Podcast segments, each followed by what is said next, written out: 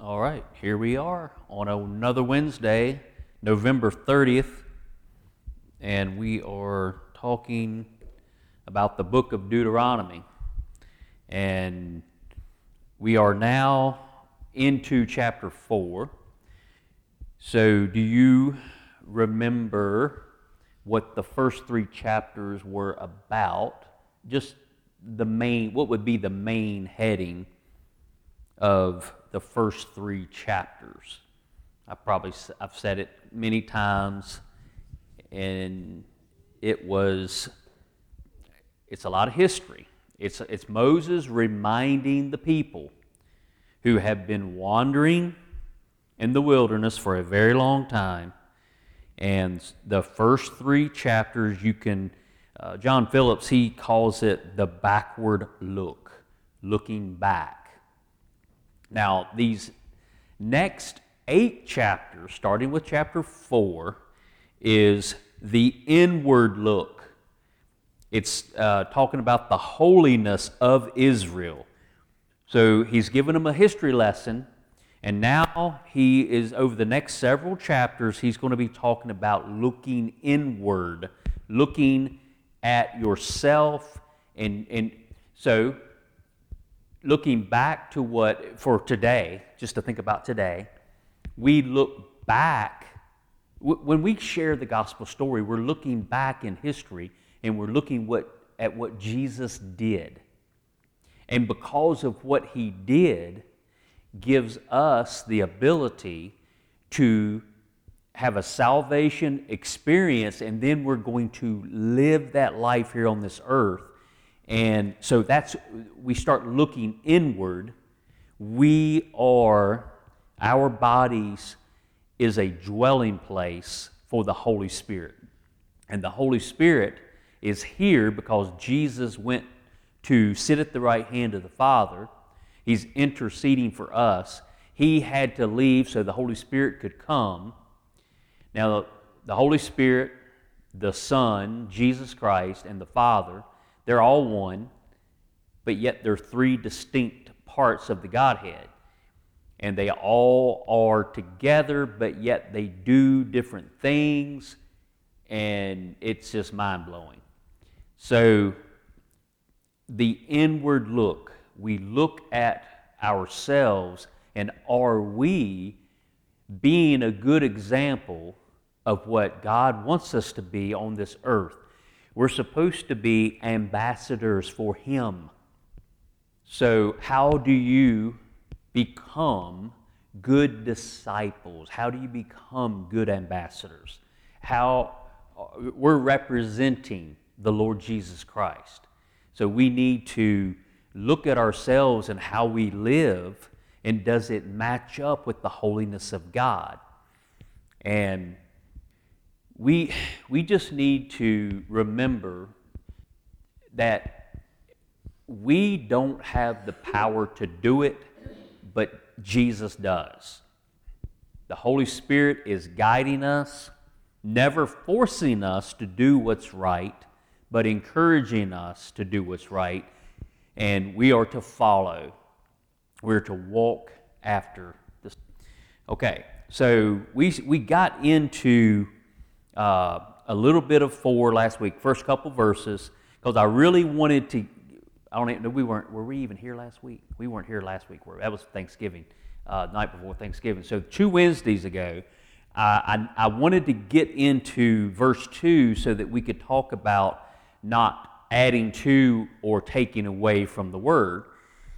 So now that we are actually in chapter 4, let me read a little bit out of what John uh, Phillips says in his Old Testament book by book commentary. These chapters probe behavior. We cannot possess all that God has for us unless we are willing to order our lives in a way that pleases Him. This is the great theme of this section of Deuteronomy. And he's talking about those, these next eight chapters that we're going to be getting into. First, Moses spoke to his people about the law. He reminded them of how it came, what it contains, and whom it concerns. Did you get that? You know how I love John Phillips and the way he he's just amazing with the vocabulary of our English language. So those three C's, how did the law come? So how it came, what it contains, and whom it concerns. God's standards were high and holy, and the law itself was given amidst, amidst scenes of sobering solemnity. That's a fancy word I would never use. So just think about how solemn the law is. The law itself neither saved nor sanctified, but it did stand as an awesome expression of God's holiness and as a reminder of man's sinfulness. The law does a very good job of that. It shows us how holy our God is and how a different holy, inadequate we are. We are sinners and we need his salvation. So the law doesn't save us, it doesn't sanctify us, but it gets us turned in the right direction and looking for a Savior. Moses spoke next about the Lord, and in, and in so doing, lifted the question of right behavior to a different and higher plane. Israel was to behave as God decreed, not because of the law's demands. Listen, laws, not because of the law's demands, but because of love's desires. See that? Another uh, way he work he, he uses those letters: law's demand and love's desire. It is part of the genius of the Bible that it centers things not in precepts, but in a person, not in a legal code, but in the living Christ. Moses summed it up in a statement of singular beauty and power. He says, The Lord did not set his love upon you, nor chose you because we were more in number than any people, but because the Lord loved you. And that's in uh, chapter 7, uh, verses 7 and 8. He ch- so he ch- chose you because he loves you. What could be added to that as an incentive for holy living? Just remember that. He didn't choose he didn't choose the nation of Israel because they were big in number. He didn't choose them for that. He just he he loved he loved them and he loves us. He why would why would a holy God choose any of us? We could there's if you think that you deserve God's love, that's pretty pitiful. But most of us understand we don't deserve it. But he loves us anyway. Next, Moses spoke about the land. So we have the law, when we first start getting into chapter 4, we're going to see the law, then we're going to see the Lord, and then we're going to see the land. And that's going to be when we get to chapter 9. Uh, there was a principle to be recognized, a past to, re, to be remembered. So, a principle to be recognized, a past to be remembered, and a power to be realized. That'll be in chapter 11. He says, Not for thy righteousness or for the uprightness of thine heart doest thou go to possess their land. Understand therefore that the Lord thy God giveth thee not this good land to possess it for thy righteousness, for thou art a stiff necked people. That's uh, chapter 9, verses 5 and 6. The land was being given to them solely on the ground of grace. The application of this truth to us is self evident. Heaven is not ours because we deserve it. Neither our self nor our respectability, nor our religiousness can earn us God's salvation. The inward look tells us why. That's just a summary of what we'll be going getting into as we go through these next several chapters. When we get to chapter 12, it's going to be the forward look. You know, the first three chapters were the backwards look, the history, the history of Israel. Well, when we get over to chapter 12, it's going to be the heritage of Israel. Notice the history of Israel, H I, backward look, B L.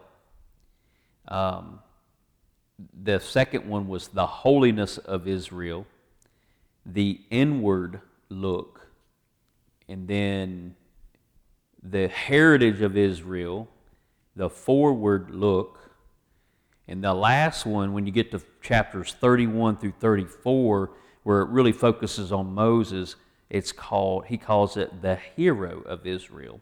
So all of them have an H and an I, and then um, the upward look. All of them have a look backward look, inward look, forward look, and then upward look. And that's, that's our Christian life.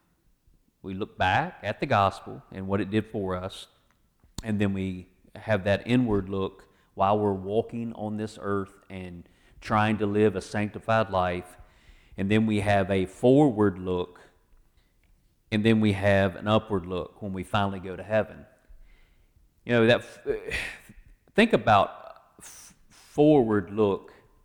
Yeah, you hear so much today about science and uh, people have always been wanting to discredit the Bible by attacking creation. And evolution came along, and people seem to be so into where we came from. They're looking, they're, people go, well, where did we originate from? Where did we come from? And they're so wrapped up in where they originated, looking back, looking back. When you run across somebody like that, you need to tell them, why are you so concerned with where you came from when you need to be way more concerned with where you're going? Where are you going? So I'm going to start with, with verse 1 since we're at chapter 4. And we heard this a couple weeks ago, but I only read the first two verses a couple weeks ago. Now, therefore, hearken, O Israel, unto the statutes and unto the judgments which I teach you, for to do them. So, uh, the word for, because, that this is why, because to do, I want you to do these things. This, remember you have a, a head knowledge of things. You might know you're supposed to do something, but do you do it? Do you actually carry it out in your life? So that's why Moses is writing this. He wants to teach it, and the reason is, is that we'll do it that ye may live and go in and possess the land which the Lord God of your fathers giveth you and remember, when we keep, we're talking about Israel and Israel going into the promised land. Imagine yourself, the moment that you experience true salvation, you go into your promised land. That's, that's how you can relate to this whole story of Israel wandering. When we're disobedient, we know the truth and we do not go after it. We know the gospel story. We know God is real through, through creation. We can look outside and see that there's an amazing creator. And deep down inside of us, we know there is a God, but yet we don't pursue him. The nation of Israel wandering, it shows disobedience. We will wander and wander as long as we're in disobedience. When we finally turn to Jesus, He will lead us through the Jordan into the promised land. All this in Deuteronomy is preparing them to go into the promised land. We need to take this as our instructions. This is types and pictures of what we do to get into our promised land today. Pro- the promised land is not getting, you're not going right into heaven. The promised land, we have all kinds of promises in the Bible of things we could possess. All kinds of promises in the Word of God that we just don't take possession of. It's there for us, we just don't take it. It's like having a very rich uh, uncle who lives somewhere in another place and he's passed away and he's, he's left you this big inheritance and you never go take it. It's yours, but you never go get it. That's the gospel is for us. Jesus, our Redeemer, He has died on a cross. He's left us an inheritance. We need to get it, but we don't. Many of us just don't do it. And, then, and not just for salvation, but I'm talking living a good Christian life, a life that will make things better. We don't get a hold of, of the promises of God, and we never live up to the potential that we should in our Christian walk. And it's getting, it's getting more and more difficult as time goes on to live a good Christian life. We're up against a lot. People in other countries have it way worse than we do, and we are on our way. You shall not add unto the word which I command you, neither, sh- neither shall ye diminish aught from it, that ye may keep the commandments of the Lord your God which I command you. Your eyes have seen what the Lord did because of Baal Peor, for all the men that followed Baal Peor, the Lord thy God hath destroyed them from among you. Now, idolatry. We have to understand how terrible idolatry is. Anything you put before your Heavenly Father is an idol. Anything that you put before Him. If you think that there's something you need to put out of your life so that you can be closer to God, but you won't put that away, you won't get rid of it, then that is an idol to you. We have to really think about, really uh, let the Holy Spirit convict us of those things that could be idols. Let me keep reading some more before I get too much into that. So he's, Moses is showing that there were some people that were into idol worship and the Lord destroyed them. Then he says in 4 But ye that did cleave unto the Lord your God are alive, every one of you, this day. Remember, God is a jealous God. He wants you, all of you. It, would be like, I, mean, it, I, think it really hits home when you think about a, a, a true marriage a man and a woman being married, and then the man does not want to share his wife with anybody else. She's all his.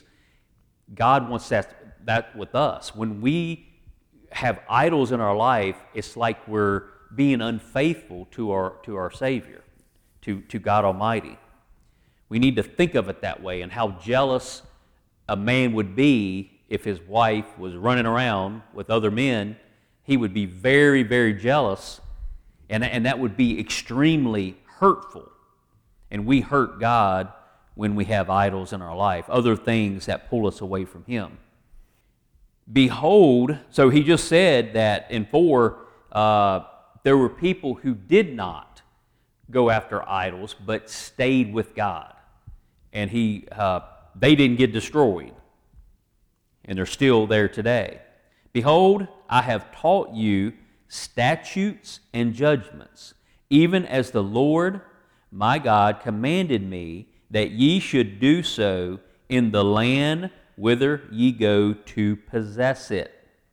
Keep therefore and do them, for this is your wisdom and your understanding in the sight of the nations, which shall hear all these statutes and say, Surely this great nation is a wise and understanding people. Again, I've said this many times, but Our founding fathers, they knew their Bibles really, really well. And they read their Bibles all the time. They, they read their Bibles and meditated on Scripture so much that when they just carried on an everyday conversation, it came out of their mouth. We've got proof of that with uh, the back in uh, Fourth of July message that I did. I, I, I took a, a speech that Benjamin Franklin did, the famous speech that he he says. Um, if we try to build this nation without the help of God, then we will we will uh, do no better than the builders of Babel. You know, I mean, he he. So he, as you follow that speech, and what was so cool about that speech is that speech was not written. When when they came together and they fought and fussed with each other, Benjamin Franklin was very well known to go away from there, and in the evening, he would write out a speech. He would come back the next day. So, so just imagine uh, they, they are all meeting together and they're fussing, they're fighting, and he's listening to everything that's happening. And he would go home and he would write a speech. The next day, he would bring it in and he would give it to somebody and they would read it. He was, he was the oldest member. I think he was like 81 when he did the speech that I'm referring to. But he, he did that all the time, and they knew that's what he did. Well, that particular speech that I did that sermon on back in July, that was something he just stood up. He didn't pre- prepare anything. And he gave the speech, but he wasn't reading from any notes that he took. And the, if you'll remember back, to that message that I did, and I went back to the Bible and showed you all the different phrases of that speech and where he got those things from. It, it, was, it was cool as it could be. I mean, I, it just really, I really loved doing that. And it showed me that I needed to know the Bible better. And that if Ben Franklin was going to be called the least religious of all the founding fathers, I don't want to be less religious than him or, or considered less religious than Ben Franklin. But does my speech, my everyday speech, does that much scripture come out? So it, it motivated me to get into the Word of God even more. So he did not write that speech. He didn't give it to anybody to, to do it for him because it was something that came from the heart. And when you get up and you start speaking from the heart, what comes out. So, because our founding fathers knew the Bible so well, they knew that other nations would look at us and say, Whoa, look at how wise they are. Look at how the, look at what kind of all the blessings they have. They wanted that. And they got it right from here. Right here in Deuteronomy, Moses is, is saying, if you know what the Word of God says, if you know this, the, uh, the statutes and the judgments, you will be, other nations will say about you that that is a wise and understanding people. They'll also say, For what nation is there so great who hath God so nigh or near unto them as the Lord our God is in all things that we call upon him for. So when they asked in prayer, when they called upon God, he delivered. And what nation is there so great that hath statutes and judgments so righteous as all this law which I set before you this day? Only take heed to thyself and keep thy soul diligently, lest thou forget the things which thine eyes have seen and lest they depart from thy heart all the days of thy life. But teach, but teach them thy sons and thy sons' sons. So you, you are to teach what you know about the Word of God to your children and make sure you teach your grandchildren as well. And in the process, hopefully your children are still teaching the, their children So the grandchildren should be getting a double portion. And every generation should become more wise and more understanding. But does that happen? It doesn't happen. But it should. But we have failed to teach the Bible. One, one of those founding fathers, I can't remember which one it was, it might have been maybe John Quincy Adams, but there was one in particular that would get, get buy a new Bible, and when he went off on business, when he would go travel for, for business, whether it be to, to Washington or wherever he would go to, Philadelphia, it, there, there might have been one that went overseas.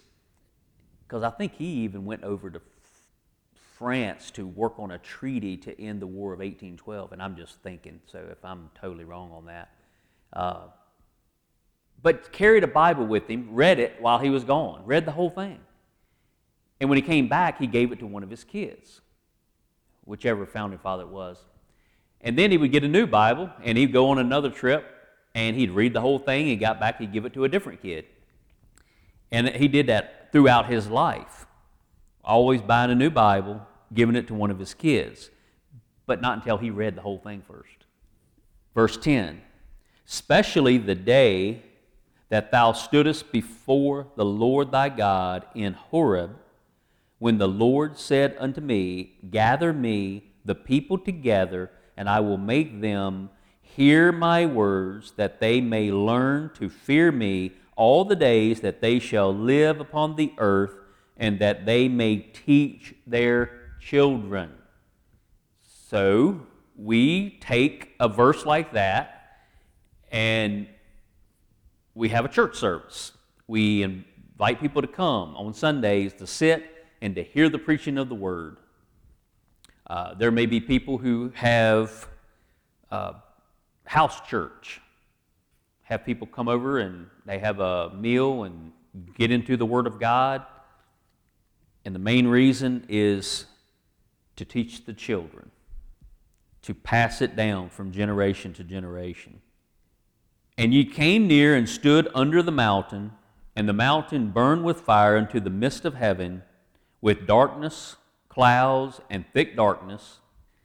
And the Lord spake unto you out of the midst of the fire.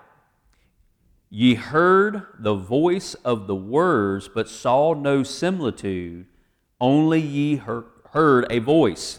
Now, why, why is he bringing this up? That you heard the voice of God, but you didn't see anything. You didn't see a physical God. Are we talking about idols? They were people were really bad about making idols. All right, I'm trying not to get ahead of myself here. Just, just remember what, it, what I just read there. It's, that's very significant. Only ye heard a voice. 13. And he declared unto you his covenant, which he commanded you to perform, even ten commandments, and he wrote them upon two tables of stone. And the Lord commanded me at that time to teach you statutes and judgments that ye might do them in the land whither ye go over to possess it. So you, you, you're learning your Bible so that when you go into your promised land, you'll know how to live this Christian life. Okay? 15. Take ye therefore good heed unto yourselves, for ye saw no manner of similitude on the day that the Lord spake unto you in Horeb, out of the midst of the fire. Lest ye corrupt yourselves and make you a graven image, the similitude of any figure, the likeness of male or female, the likeness of any beast that is on the earth, the likeness of any winged fowl that flieth in the air, the likeness of anything that creepeth on the ground, the likeness of any fish that is in the waters beneath the earth. That covers all the creatures. So there were peoples, pagan nations all around, and all of them had different things. They somebody one of them would pick um, a male or a female. They, they would make a wooden statue type figure of a female, and they would set it up somewhere and they'd worship it. Or some other people of a man. There's people who would take whatever awesome animal that they thought was just amazing and they would make an image out of it or worship it. Snakes uh, fish. What was it what was it nineveh that i think had a fish god? I'm pretty sure the people of nineveh worshiped a fish some type of fish god and i think that's why they probably really took notice of jonah because he was puked up out of the great fish and thought maybe they're, you know, God showed that he was greater than any fish god, and he could swallow up a man and carry him to where he needed to go without killing him and puke him up on the beach and say, Go do what I told you to do. And I think they took notice. They did. It, it, God was going to destroy that nation, but he gave them a lot of extra time. You, you go a couple more prophets over in your Bible, and God eventually destroys them. But he shows us that if we turn from our wicked ways, he will take us back.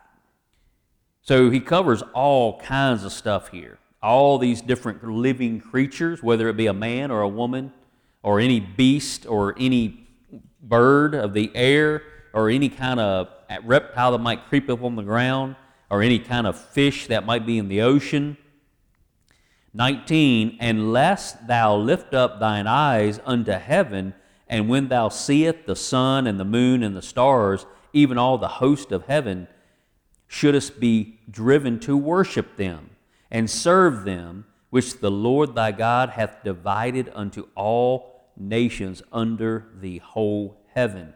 So, if you don't pick out any of these other things, all these different things that if you if you eliminate all that, then you end up looking up at, in the sky and you either have you worship the moon or the sun or stars.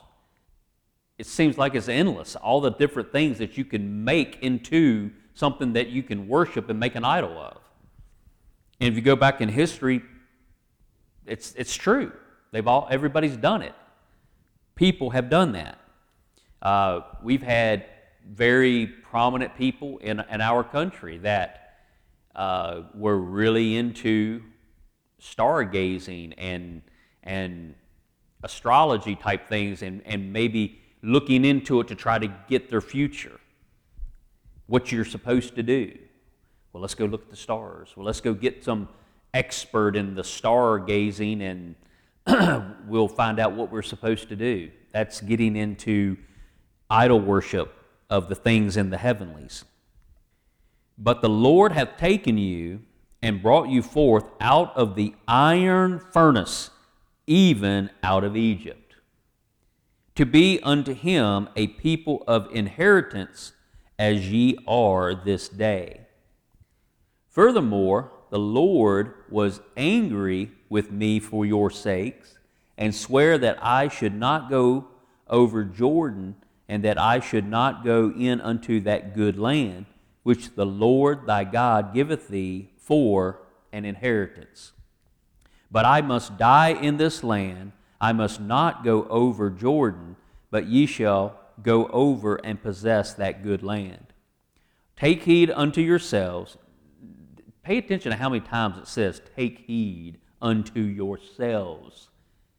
Remember, this is the inward look lest ye forget the covenant of the Lord your God, which he made with you, and make you a graven image. So if you forget, that's what you're going to end up doing. You're going to end up making some type of graven image, or the likeness of anything which the Lord thy God hath forbidden thee.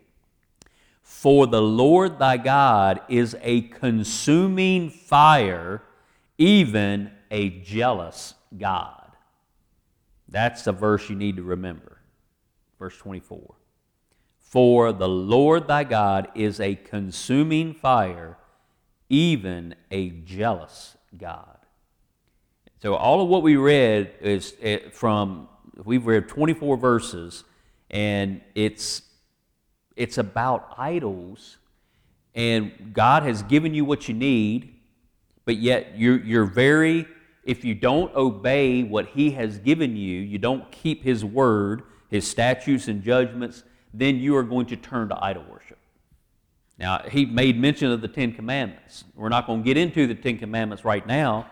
It might be a couple more weeks, but when we get over to chapter 5, we're, we're really going to get into them, and it'll be great. It, it's going to be a, an awesome time.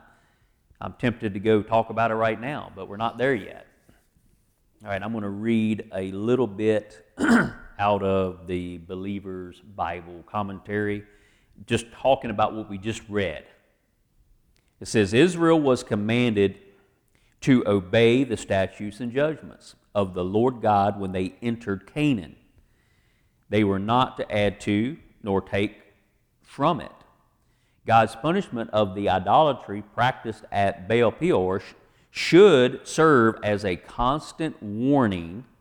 Perhaps this particular incident of divine wrath against idolatry is mentioned here because it had taken place just a short time earlier and would be fresh in their minds. Obedience to the law would cause Israel to be admired as a great nation by the Gentiles. That was when we were over in, in 5, five, 6, 7, and 8 uh, verses. Israel should remember from past experiences the blessings of following the Lord.